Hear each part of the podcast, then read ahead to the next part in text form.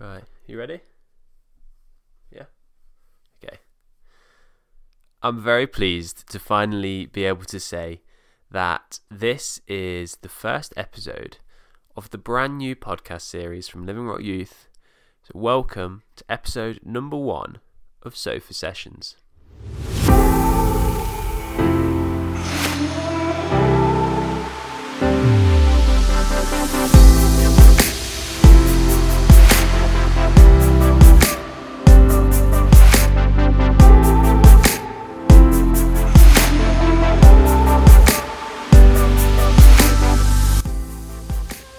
We are, episode number one. I uh, I know I've been I've been plugging this for a little bit now. I've been telling you all to expect this new series at some point soon, um, and here we are. It's finally here. And as I said, this is Sofa Sessions. This is our our brand new series. Um, we've been running our original What You Saying series for a few months now, um, and we just thought it was time for something something new, something fresh, and, and something a little bit different. Um, so hopefully you, you should be able to hear our new sweet sweet background music. Um, it's a bit a little bit more chilled out, a bit more relaxed, and you will also see on our Instagram uh, that we have a new logo for this series, courtesy of the legend that is Tim Chapman. Uh, so thank you, Tim, for that. But before we get into things, let me explain what all of this is about. Obviously, as you all know, on our regular episodes, we, we speak to guests about specific topics. Um, we've had episodes on culture, on worship, identity, discipleship, um, FOMO, and lots of other great topics. And and that series with those episodes will still continue to run. But in addition to those episodes, we are going to run this brand new uh, six episode series called Sofa Sessions. And in this new series, we we're basically going to be hearing some life stories, and that sounds simple. Um, but there are so many people within our church who have some unbelievable stories, and I want us to hear them and there are so many people who who've done and seen incredible things in their lives, all because they they just trusted and, and followed God. Um, so the purpose of this new series is for us to hear those stories, and hopefully we'll be inspired and and recognise that we also have our own incredible stories ahead of us. And in a world where Instagram influencers, in inverted commas, uh, portray really unrealistic expectations of extravagant and exciting lifestyles that can and should be achieved with ease, and a world where my needs and, and my wants take preference above all others. I want us to hear some stories that will challenge those ideas, that will rightly challenge those ideas. um, don't get me wrong, I love Instagram and I think it's great. Um, and it is important to think about and look after ourselves. Um, but my hope is that through this new six part series, you'll see that a life led and inspired by God is, is the most exciting life that you could possibly lead. Um, and that's not a cliche, that's not a, a buzz statement, and it, it's really not me just trying to make you feel good. Um, it's an unbelievable truth and a promise, and as you'll hear from, from some of our guests, it's it's well within our grasp if we're if we're just willing to go for it. So that is a brief introduction to Sofa Sessions. I hope that sounds good. I hope that sets the scene for you. Um, I'm so excited about it, and um, one of the reasons I'm so excited is because I I'm recording this episode or this little bit here now, um, after I actually recorded the episode with our first guest, who you I'm sure you can see from the name of, of this episode. You can see who it is. Um, and let me just say this at the start of this uh, this episode. This story is unbelievable. It's a fantastic story. Um, I was so captivated listening to it. It's it's a very emotional story. It's a, a really real and honest story, um, and it's incredible. And I can't wait for you to hear it. So, yeah, without further ado, here is episode number one of Sofa Sessions.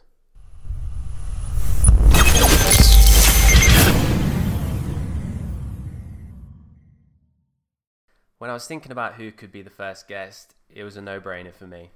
Not only is this man super stylish, very competent on pretty much every musical instrument, and an unbelievable writer, but he, he also has a wonderful testimony that truly proves that life with God is pretty exciting. So, without further ado, and, and no pressure, welcome to our first Sofa Sessions guest, Luke Rollins. Hey, man. Hello. Hi, it's good to be here. Thanks So- for having me on. Yeah, it's no problem. We are currently sat in Luke's flat. Just had some wonderful pizza. Uh, Judith is here. She's in the background. There she is. Um, but yeah, Luke Luke has very kindly to agree to be our, our first guest on the podcast. I'm very excited, but a lot of the youth will probably know you, Luke. Some of them may know of you. Um, but could you just tell us a bit about who you are, um, what you do, and just introduce yourself to everybody? Sure. So, so I'm Luke. I am 34 this year. No. That's happened. Happened No. in May. Um, I live with my wonderful wife Judith in Stoke Golding. Um, I do a couple of things for work, but um, I but my yeah, but I work for a Christian charity um, as a as someone who cares and looks after DJs and musicians and works in the, and helping people in the music industry, um, as well as doing some engineering work and a lot of freelance music studio work as well. Nice. So you're pretty busy. Pretty busy. yeah, life's rarely dull. It's pretty full on. Yeah. That's good. Nice. Okay. Well, I'm sure we'll hear more about some of those things. Sure. Um, but as I said, this is a.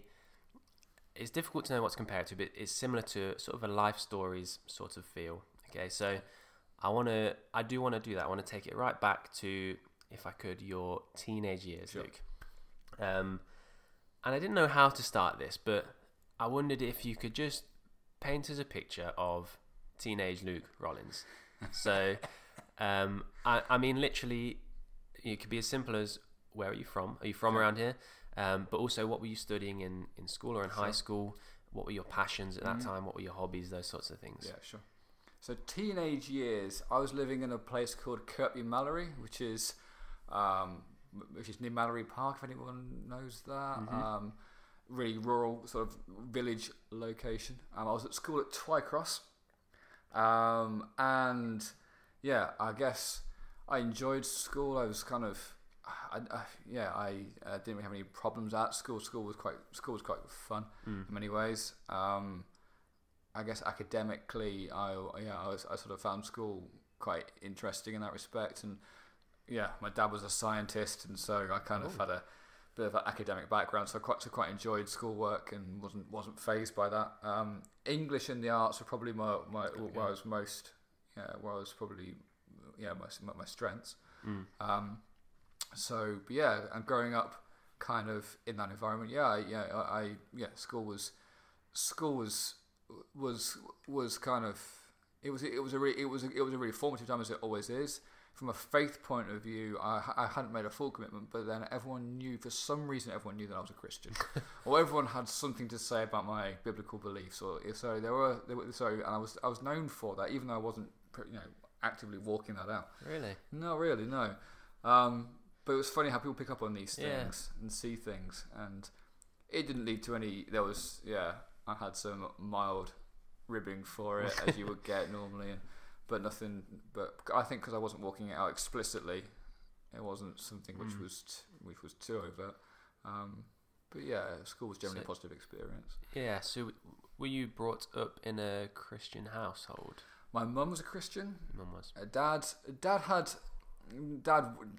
It's hard to define dad's Christian phase. As I said, he was a scientist, Mm. so he, I think he always struggled with the with the logical, rational concept of, of, of Christian faith. But he always knew God was real. Okay. Still does, um, even if he even if he fights it Yeah. on level. But yeah, we certainly grew up in a in a household that was built around uh, Christian values. Yeah. I feel like Yeah. Okay. So, teenage. So you had some understanding of faith and God, Yeah, but you, you perhaps weren't quite um, walking out in its walking it out in its fullest. But um, and you're also into your arts and your music. definitely, yeah, that was kind of yeah, Okay. it's a broad picture. So then, will there be a lot of youth, um, or there'll be a lot of people listening who are thinking about university? Um, a, did you go to university? I did. Okay, you did. Where did you go? Went to Exeter University. Exeter. Yeah, And to study English lit. English lit.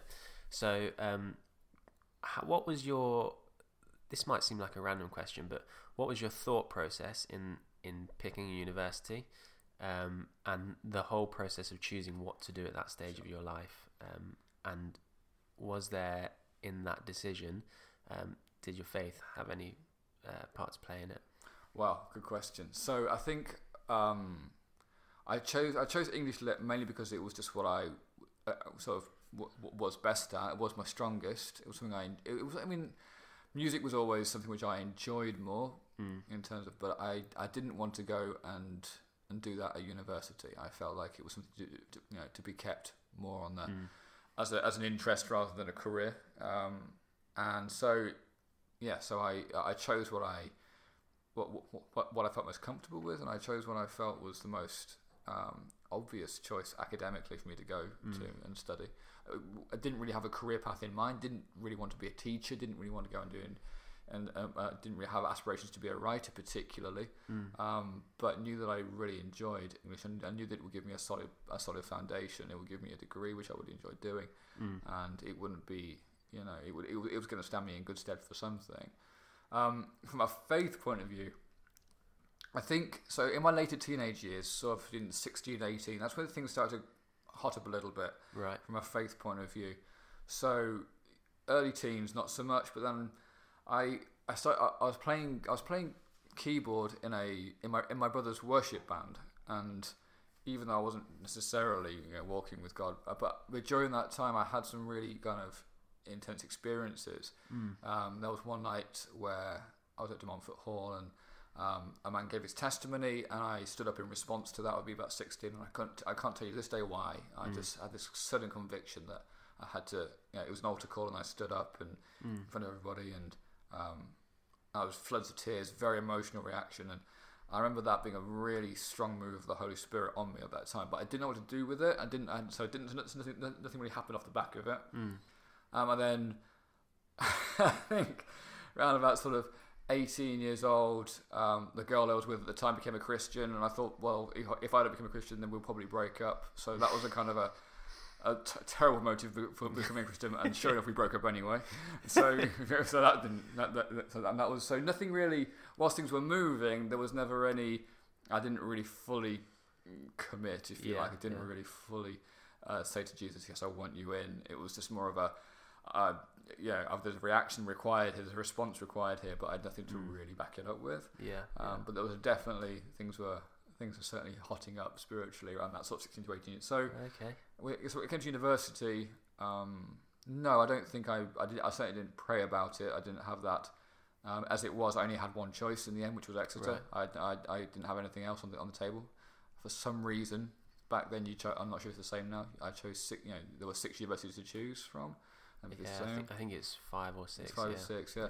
I only chose four, and I can't tell you why I chose four, and three of them turned me down. So, uh, so was- Exeter was all I had, Yeah. and that's what I got.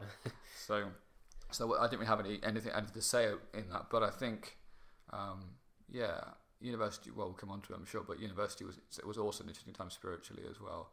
What happened, and certainly from a, yeah, uh, so negatively, it wasn't very helpful for me in some ways. Okay. We will come on to that Yeah, in just a second. But I'd, if I could just go back to the point you made about when you were in the uh, playing keys in the band Mm, and you yeah, had this uh, this experience. Could you just, if you can, explain in a bit more detail what what happened and what you sort of felt within you at the time that made you think something's happening here? Is, is Yeah, that sure. possible? So, um, and so, so I, I remember the, the testimony. It was, uh, it was, it was about. Um, it was a guy. It's, it's, it's quite a famous testimony about a guy who, basically, um, he. He, he he dies and then and, and then he meets God and then comes back and it's a it's quite an involved kind of thing but he has an encounter with God in a near death experience basically Mm. and I just remember just being so. I remember being two things. I remember one being suddenly realizing uh, there was. I guess there was, I guess there was a healthy fear that came upon me that God really was real, and I was playing around with this, but God was really real. Mm. And secondly, there was a conviction that my life wasn't lining up to Right. that. Um, with, just with choices that I'd been making and stuff that I'd been doing. Mm. And I think that's where the tears came from. I Mm. think that was the emotional response of, um, you know there was a, there was a sorrow about Yeah, about yeah. where I really wanted to be but wasn't there. Yeah. Um, so it was a, I think it was a combination of yeah of, of, a sudden revelation of the holiness of God and the glory of God and what that would mean. And I've Mm. been playing keys in this worship band for couple of not had no clue who I was actually playing these keys Yeah. for or to. And then um, coupled with a, a healthy dose of you got to sort some stuff out, Luke. Yeah. Um, and I think that was where the response came from. Um, why I stood, because it was totally out of character for me to stand. It wasn't a, Okay. a lot of people there. yeah. Uh, why I did that in response to someone, you know, he said, if anyone wants to receive, if anyone Yeah, wants to yeah. you know, receive them, please stand. Yeah. And I did. Um, and yeah, it was a significantly very powerful moment. It was, uh, I guess, whether I realised it or not, I was drawing a line in the sand at that point Mm. and saying, yeah, I, I want this, even if I wasn't capable of really seeing it Mm. out. Um, and sure enough, didn't for the next few years. But it was nevertheless a statement of intent. Yeah. I think. So that was the the first sort of. Would you say that was the first uh, experience of that sort you'd had? Probably, yeah. I'd, I mean, I'd, I'd always known God. I mean, I'd, I'd, I'd prayed, and I'd always, I, I had that kind of understanding and that head knowledge, if you like, of, of God and believed Him. But up until that point, I'd not experienced Him or known Him or, or known Him to be as real as that, if you Right. like. Yeah. Um, and then, and then suddenly I became very aware that He was very real Yeah. and, and very much in the room. Yeah. You know, and I think that was the that was probably the first time. Yeah. Okay. So you have this experience, and then so you say around 16, 17 Yeah, at that point. be 16. Okay. So then we're moving into the university. Sure. um, how did things play out basically? Because I remember my eldest brother Benjamin said to, I think he said it to me at one point, but he said university can often be quite make or break for some people Sure. in, in terms of it. It can be a quite a, a test and a challenge, but also the opportunity for yourself to move away and um, you know, find a new church and all those Mm. sorts of things if if that's what you want to do. And so, how did you find university from from that perspective, and, and what sort of how did your faith develop, or did it develop Mm. throughout university? Um, I think at around about the age of 18, um, just before going to uni, whether consciously or not, I think I decided that the Christian life was going to be way too boring for the fun that I actually wanted to have. and I really believed that. And I really felt like, you know what, it's, uh, I don't know whether I ever explicitly kind of said that or had that, but I think that was the, the feeling I had was, you know, life looks really exciting. Mm. There's all these things coming up that I want to do, and I think being a Christian is going to restrict that. Mm. And so I think, and so I, we, so university, I made a couple of half-hearted attempts to keep my faith going. Yeah. I joined the Christian Union, and I Mm. think, and and, and and the Christian Union is a really valuable thing. It's a really wonderful, wonderful thing, and um, and those guys do some really great stuff, and it's so so vital. Mm. And I wish I'd stuck with it, but I didn't. And, and I, I- so I signed up for it, went on a couple of socials, but like I say, life was cramming in, and Mm. all this in inverted commas fun that I was having was was just getting in the way. And then once that happens, you feel like you really can't go to the Christian Union because you don't really feel particularly like you belong there, Yeah, yeah. and you've not made the connections and the social breaks. So, um, I would say, f- yeah, throughout the three years that I was at university, I probably started pretty weak and finished in a worse place. Mm. Um, and yeah, my faith, well, I never stopped believing in God, Mm. but I just didn't want to involve Him in my everyday life because I, Mm. Mainly because you get to a point where you don't feel like you can. You know, Mhm. you feel like your lifestyle isn't lining up to anything that you're that which you're professing to believe, and so you just tend to ignore what you what you believe and Mm. get on with the here and now. Mm. Um, and it wasn't good. You know, uh, you, it, it, there's no there's no way around it. It, it wasn't good. Um, there was I ended up second year university, very very low, very bad place, and making some very bad decisions. Um, some really messy relationships, and things were just not healthy. Mm. Um, third year university, you know, it was yeah, I was ticking the boxes academically, it was fine, but from a spiritual point of view, totally bereft. Really, nothing, nothing going on. Mm. Um, and yeah, and it wasn't. i yeah, my, my, my spiritual input and output was was was nil. Yeah. You know? Yeah, well, there's no doubt about it. You, you know, university is a can be a, a really a very challenging Mm. um, time, and you'll. I I've, I haven't been to full time university in the same way that most uh, students would do, but um, I understand that you you face a lot of uh, things that you, you wouldn't have had to face before and, and decisions, but you also have so much more freedom than you would Yes. have had before. Yes. So it can uh, definitely be a challenge. But Mm. what so to anybody listening who is um, is going to university Mm. maybe this summer or is is applying for next year or or just for anybody who who's got it in their Yeah. um, their vision for the next few years, what would your what would a single piece of advice? Obviously, you mentioned the CU is is a great place to start. Mm. Um, what would a piece of advice be for your, from yourself to really help um, stay Mm. uh, stay in a really strong relationship Yeah, with yeah. God through university? I think finding a good church is absolutely critical, um, and there is going to be a level of of strength required in maintaining that because the, because the, because the university lifestyle, depending on wh- on where you're based, if you're in halls or shared accommodation, the chances are it's not going to be um, aimed towards your spiritual growth. Put it that way. it's not going to be aimed at that. Yeah, probably not. Um, so it's going to have to require a conscious decision and a deliberate, intentional um, movement on your part Mm. to seek out Christian friends, Christian community, Christian fellowship. Yeah, the CU is really good, and they'll also have links to uh, to churches in the EO who, to, Yeah. to point you towards. Um, but I think that the sooner you can establish a Christian friend or community or, or, or some kind of Christian contact early on in your university Mm. um, experience, the better Mm. um, because it's not it's it, it's it's not aimed at at, at growing you spiritually. That's Yeah. not that's uh, that's not Yeah. going to happen. That's good advice, though. That is very good advice. I, I, wouldn't uh, yeah, I mean, I, that's what I wish I had done. yeah, Um, I think if I'd had that community around me from early on, I would have grown Mm. rather than just got in with a group of friends who Mm. were great, but they weren't interested in anything Mm. to do with Jesus. Yeah. Okay. So, I think you said you you started at university in a pretty weak position and Mm. ended up in maybe a similar position, maybe a little bit less. What happened for you then? Did you go into work? Is that what happened next? No, so well, technically, so I, I finished university and then um, I moved to London. So Ah. I was in London, so I went there to be a musician, um, to pursue that, to be yeah, a professional, um, Mm. and I worked for Yamaha during that time, Nice. um, and um, yeah, and and spent a lot of time gigging and a lot of time living in London, trying Yeah. to make it. Yeah. Um, I was 18 months, over 18 months.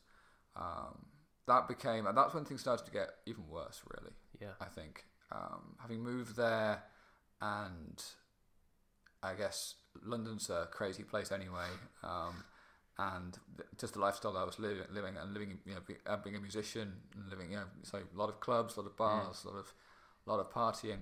Um, yeah, that's when things started to take a bit of a nosedive in Mm. terms of drinking um, and excessive kind of living, Mm. if you like. Yeah.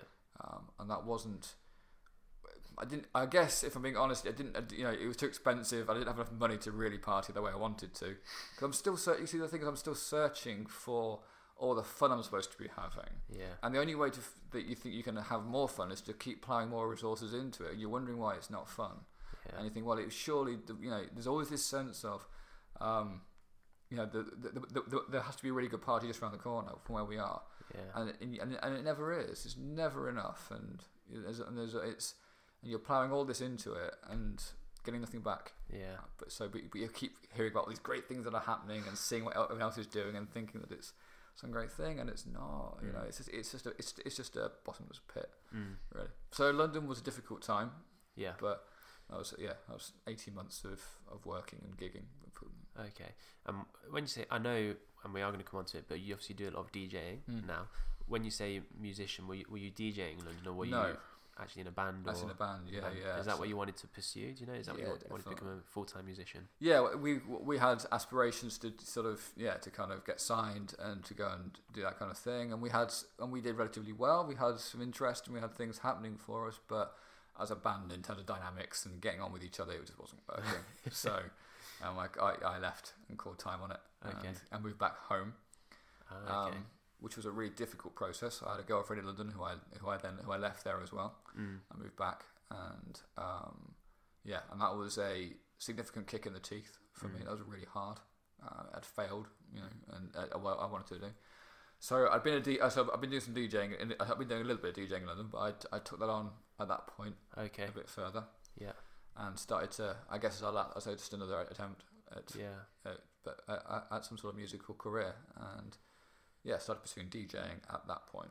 Yeah. So So then, uh, when did you? When was your next? When would you say was the next time you had a a significant? Uh, I don't want to use the phrase, but significant encountering experience of uh, of God from this point, because Sure. obviously you described it as um, maybe things have slipped a little bit at this Mm. point. Um, so where did it? What happened next?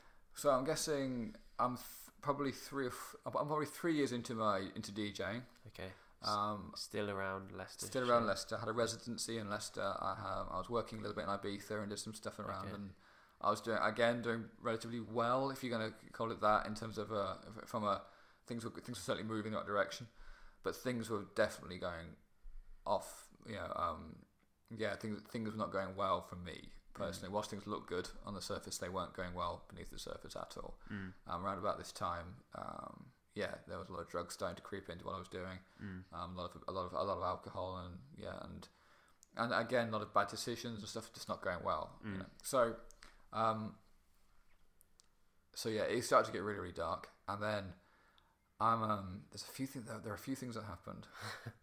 I'm trying to just make sure I piece these in the right order. Yeah. It's a funny thing that God kept me plugged in. So, um, just to, to, to, just touch on this quickly, but Yeah, yeah. even throughout that time I was DJing, I've been asked by the local church to come and play the church organ for them. Really? So there I am on a Sunday morning, often telling about having had no sleep, having worked the night before, sometimes still in a bad state, Yeah. playing "Morning Is Broken" on the church organ to six pensioners, and and wondering what on earth I'm doing, but but feeling totally certain that I had to be there and was there week in week out. And Wow. it's almost like this. There was still this kind of draw to the church that I, even though it was a C of E church in the middle of nowhere, and I was terribly hungover most of the time, Mm. and really, you know, shouldn't shouldn't really have been there legally, and and- and yet, yeah, I was, uh, but God has almost kept me going in that, and, Yeah, and kept some sort of connection, you know, to to a, to a church, to a functioning church body. And I remember thinking, well, why, why am I doing this? But I still Yeah. did it. Um, Wow. so that was something which did. It was always been that Mm. that kind of. I'd never I'd never stopped believing. I just I just I just didn't want to know. I was still looking for that ultimate fun. And and it was getting worse and worse, looking for the ultimate high. Yeah. Anyway, it gets to a um, it gets to a Saturday night, and I'm working in a, in a club that I used to be resident at, and I get chatting to some girl on the on the on the on the on the, on the, on the of, the of, of, of, of the dance floor, and it transpires over the conversation that she's a Christian, and my first reaction was, "What what on earth are you doing Yeah. in this club. Uh, what you? This is a horrible, dingy techno club in the middle of Leicester, and you, it's two a.m. and you really, I don't think, I don't think there's many Christians meant to be here. You really shouldn't be here. What, what are you doing here? And she said, "Well, I believe God invented music. I'm just here to dance and enjoy myself, and I'm just here to, you know, just uh, I'm just here to dance and just, uh, you know." And, and she started to share a little bit about what about what she did in, out in Ibiza that summer, how she walked on the streets, and I'm just open mouthed, like, Yeah. oh, you, this is this is bizarre. Um, and and I, and I got called away at that point, and that was that. But next morning, I was like, what was she doing there? Why was there a Christian in this in that club? Mm. Um, and although at the time I probably didn't have the language for this, but I, I, I look back now and I realise that you know even at the darkest point, because at that point at that, at that point things were really really rough. At the darkest point, um, when I was in the darkest place, if you like, God had not stopped pursuing me. Even there, there was Mm. still someone there who was willing to share their faith. He was, he was still reaching out to me Mm. even at that point when I walked away and squandered so much. Real, you know prodigal son moment, and I realized that that, that he that he was still there, Yeah. still reaching out for me, still in that in that place where he where I really didn't think he would be. Yeah. Um, And I kept bumping into this girl. Like she, I'm I'm making a fool of myself every time because I, because I wanted to talk to her and find out. I wanted what she had, but I couldn't explain it. I couldn't I couldn't articulate it. Yeah. So I just kept, yeah, bumping into her and making an idiot of myself. but, but yeah, that was. I think at that point, that's when things started to shift a little bit. Okay. And started to yeah, and, and that was a very painful, slow process where things started to move back towards him. Yeah. So did you? Um, what happened from that point to, like, how soon after that did you start going to church, for Mm. example, or I, we, I presume you weren't going to church No, or no, at that point. Um, what? Yeah. Sort of. What was the next change for you at that after that? Those encounters with that girl. So it must have been about a year after I'd, I'd seen her, um, and things hadn't got any better. It was worth saying things hadn't got any better, Mm. um, and it was probably yeah, I, six months to a year, I'm guessing. Um, and I have a dream one night, and in my dream, it's a very very frightening dream, and in my dream, there's a there, there- there's a man in the hallway, um, and I'm in the room, and he's just, and I'm suddenly very aware that I don't want this guy in the room with me, and um, and he, but he's coming in, and I'm trying to shut the door and I can't, and I'm screaming out for someone to come and help me, and I can't. It wasn't didn't sound scary, but it, it was really really intense, and I woke up and this dream was happening around me. I was still in this sort of, and this really very spiritually heavy dream, and I woke up and God said to me very very clearly, He said, um, He said, Luke, there are doors open in your life which you can't shut. Mm. And when you find out what's in the hallway, you're going to really want to. Mm. And it wasn't a threat. It was just a, this is what this is where your lifestyle is going. And this isn't good. Mm. And I was so convicted. I spent so I spent two weeks um, after that dream. I spent two weeks every night coming to God and saying sorry. Wow. And I was so so caught up, but because I was doing it in my own strength, I still hadn't made any commitments or anything. I was just mm. I was just repenting for stuff that was happening the day. But then the next day was all going wrong again. I'd mm. still drinking, smoking, taking drugs, and mm. and still trying to sort my life out, but it wasn't happening. It was just two weeks of miserable repentance of, and nothing changing. Um, and then, but I was at least I was, you know, I, I was making some sort of steps back to him. I guess it was happening in that way. Um, but then a weekend came, and the weekend was just this horrendous moment over the weekend, and I was just back to square one all over again. And it was just, it was just this perpetually destructive lifestyle that I couldn't break. Um, and then I get a phone call from my mum on the Sunday night, and she says, "Don't forget tomorrow that it's Kevin's funeral." So Kevin, some um, so some some some some, some, some of the of you of you um, will know will, will remember Kevin Cowley. He was a member of the church of Living Rock, um, and he had passed away. And he'd been a really good friend of mine in my teenage years. He was someone who we were playing the worship band with. Okay. You know, back in okay, so you, Wow. yeah, so it was all coming full circle. Yeah. And we'd lost touch because I'd lost touch really with him really, but he'd been a really important figure to me, and um, he'd passed away. And so I get a phone call from mum saying it's his funeral tomorrow. Don't forget. And I had forgotten. And this was the state I was in, Jimmy, and I had, I'd forgotten. So I, I resolved to get something right. So I dragged myself to Kevin's funeral on the Monday, and which is at Living Rock Church. And I walked into the room, and I just remember being absolutely amazed at this funeral. People were worshipping, people were rejoicing, they were happy. There was joy in the room. There was a sense of dignity and peace and and this overwhelming love and hope people had. And I just sat there and was like, this is this is a funeral. and This hmm. is incredible. And it, whilst it was wonderfully sensitive and sad and and but it was so full of hope and everything I didn't have.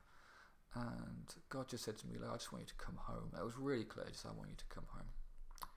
And um, I drove away from that funeral just in just in floods of tears, absolutely broken. I was, I, I was, I was just so cut up about everything that, had, that I'd let myself become. I went over to see my mum. It was her birthday, and so she's probably been praying for years, seeing what I've been going through. Um, because it's an awful thing when you're lying to parents and you're pretending, and they, I'm sure they know. And it's a horrible place to be when your life is, you're so guilty. you feel so guilty. And so um, it was pretty tough. Mum was waiting, and I go over to Mum's house, and I said, "Look, I'm thinking of going back to church."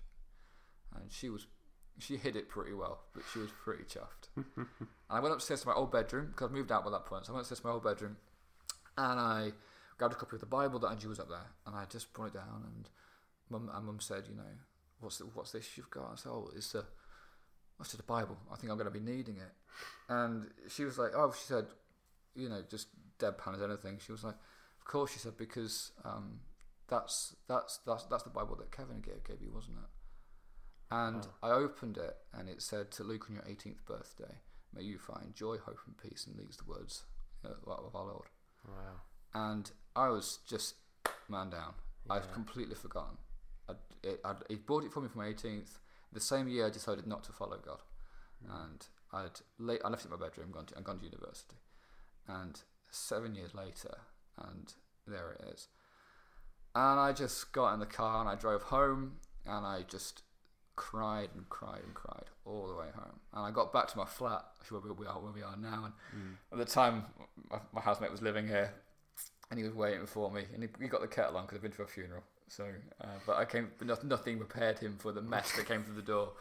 I was just, you know, bawling my eyes out, and I just went straight to my bedroom, and um, yeah, I just gave my life to Jesus that night Wow. and it was I just to my knees and I just I just wept. I just cried. I just hours. I just got it. Must have been two or three hours. I just got all this, just confessed everything, got everything out, everything that I was ashamed of, all the stuff I was guilty of, all the stuff I felt dirty about, Mm. all the things that I'd messed up, terrible decisions I'd made.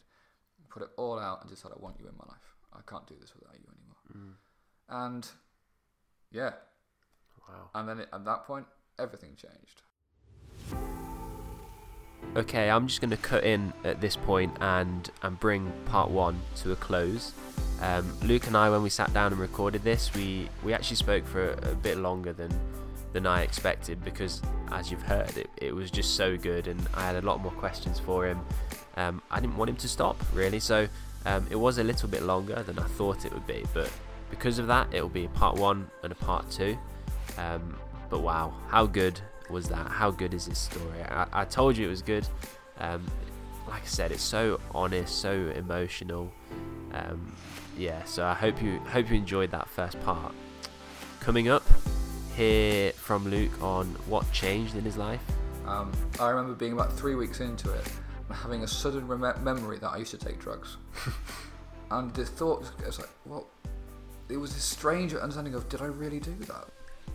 and Luke's also going to talk about some of the uh, the really exciting projects that he's involved with at the moment. Um, particularly, we we talk about the things that Luke's doing in Ibiza, um, and the way that he's reaching out there to DJs, and um, he's involved in some really awesome projects out there.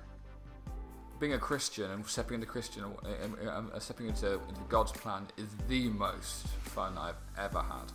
It is the most wonderful, wonderful um, joy and it just it's just it's such an incredible adventure. At times it's not always comfortable, but it's an amazing adventure.